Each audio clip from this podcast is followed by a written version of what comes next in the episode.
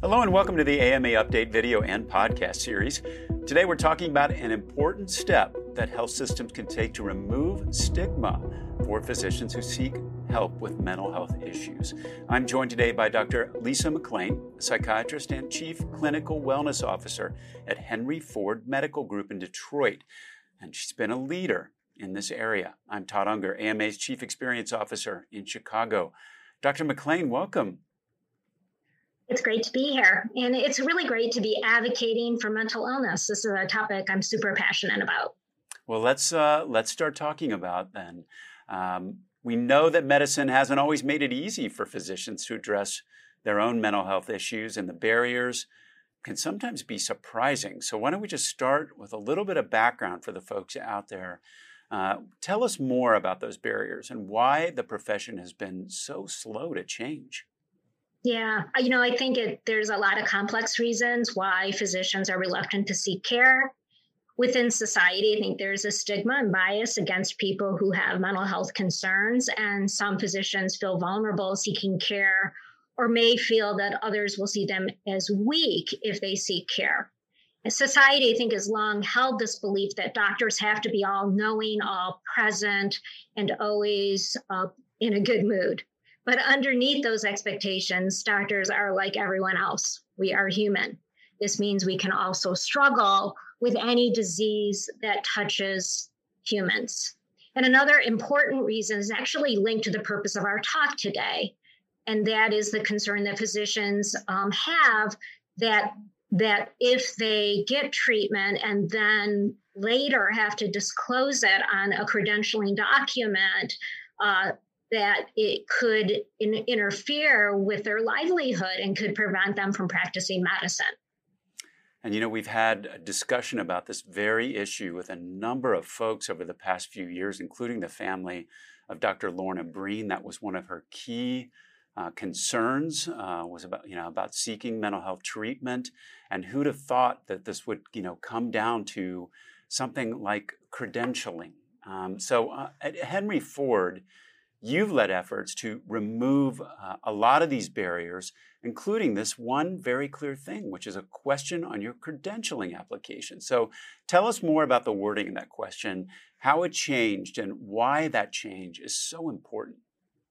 Sure. So the former question asked have you been diagnosed with or received treatment for physical, mental, chemical dependency, or emotional condition, which could impair your ability to practice medicine? And so you see here embedded in that question is really asking about a history of illness, but also I think leaves it kind of open in terms of, well, what do you mean could impair? And so we changed it to say, are you diagnosed with or receiving treatment for any condition that currently impairs your ability to practice medicine? So you hear that it's much cleaner, it leaves a lot less question, and um, it's really asking can you practice medicine right now? Dr. MacLean, I'm, I'm curious, how did you first realize that this question was, was a problem to begin with? You know, it's really interesting. I, for, uh, I don't know, maybe about eight years, I was in the APA assembly for the American Psychiatric Association, and in 2018, this this came up at the assembly, where the APA um, really spoke against having these types of questions on licensing and credentialing questionnaires. So I was already um, kind of in the space where I was thinking that, you know what, we should do something about that. It was the APA's position that um, a history or past diagnosis asking about that was overboard and indeed actually discriminatory. Um, so it was there in the back of my mind. And then um, I had a conversation with Dr. Steph Simmons, who is actually the chief medical officer of the Lorna Breen Heroes Foundation. I was asking her to come to Henry Ford to give a talk. And um, like any great speaker, she said, Well, can we meet before and kind of talk about what the goals of the talk are going to be? And in that conversation, she challenged me. She asked me, about well what, what about your credentialing questionnaire well how is that you know, she was already in that space really thinking about it so she asked me about it and i said you know i don't know. I it's been kind of in the back of my mind. I'm not really sure. Let me check into it and find out. And lo and behold oops i found out that we really had a question that needed to be changed. Well i'm curious once you found that out you took a look at this and now you're kind of armed with new knowledge about the potential ramifications of that. How hard was it to get uh, this changed within your own organization? Um, you know, it's so inter- it's interesting because I believed that it was easier than in reality it ended up being. Um, the first step um, is to audit, and you saw we did that and found out our question, you know, needed to be changed, and then it's making that change. So how do you make that change? And most of us recognize that in many hospital systems, there's many layers of approval and lots of bureaucracy and red tape. Um, so I uh, started with the credentialing committee, then went up to the medical executive committee and got their approval and got leadership support. So I thought, okay, it's a done deal. And I was all happy about I this wasn't that difficult. And then I met with members of the AMA and we were talking about this topic. Um, I was talking with Daniel Blaney, and he said, um, You know, I know that you said that you changed your question, but we had a conversation with someone at Henry Ford and they sent me your credentialing questionnaire and it still had the old question. And in that moment, it's like, oh my gosh, you feel hot all over, and you're like, oh my goodness, I just got, you know, what? And so I went back and said, you know, what's going on? I thought we changed this. And it died on the vine after the medical executive committee. It never got to the hands of the people who actually edit the questionnaire. And so we were able to then follow up on it and um, and, and and and make that change ultimately and come back to I was glad to be able to come back to Dan and Stephanie and say, or Dr. Simmons and say, hey, we we were successful in getting it done. And then the, the final step of getting it done is really how do you communicate it and uh, letting people know the change that you've made. Let's let's talk um, about that because I'm curious. Yeah. How did physicians respond uh, to the change? It's been it's been overwhelmingly positive.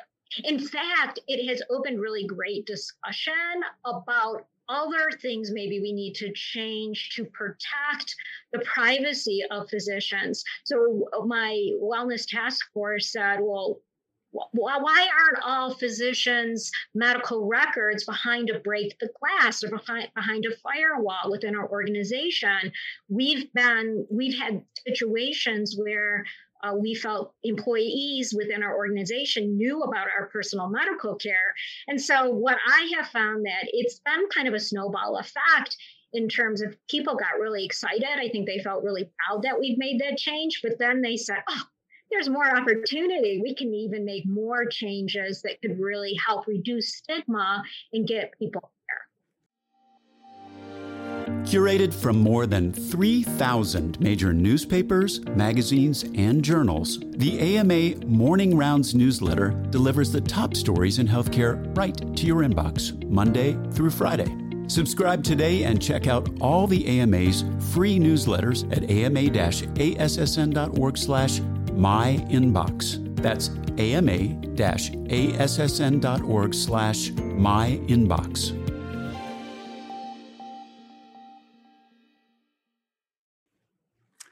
Very, very interesting. Uh, I'm curious because you said originally you kind of had heard about this through the APA, then you've introduced this through your own organization at Henry Ford.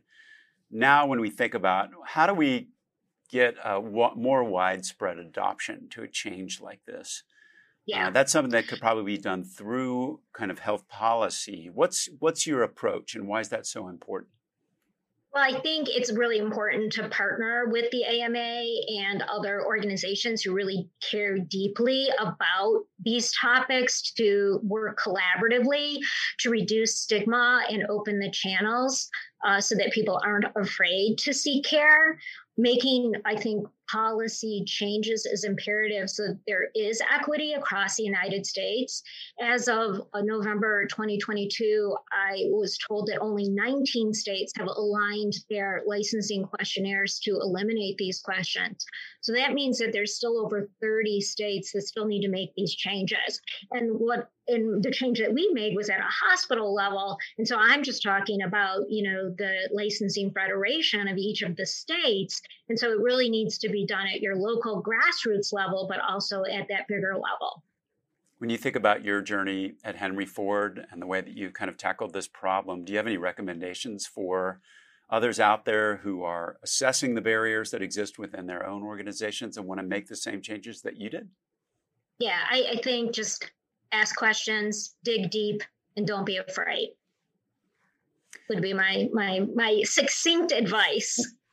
Well, we now know about 63% of physicians have reported experiencing at least one symptom of burnout since the pandemic. How do you see this fitting into the larger push to reduce physician burnout?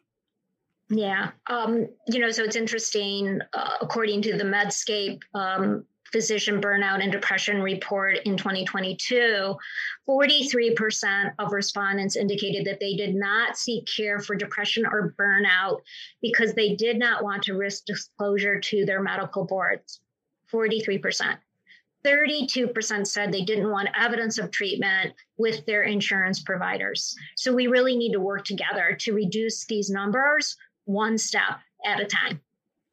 Uh, so that is just underscores the importance of the work that you're doing right now.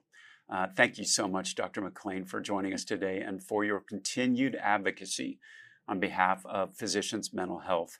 Uh, the AMA is doing a lot in this particular area right now. Physician burnout and reducing that is an important pillar of our recovery plan for America's physicians. And you can find out more about the work that the AMA is doing at ama-assn.org slash recovery. We've also dropped some helpful resources in the description of this episode, so be sure to check those out. We'll be back with another uh, episode soon. In the meantime, you can find all our videos and podcasts at ama-assn.org slash podcasts. Thanks for joining us today. Please take care.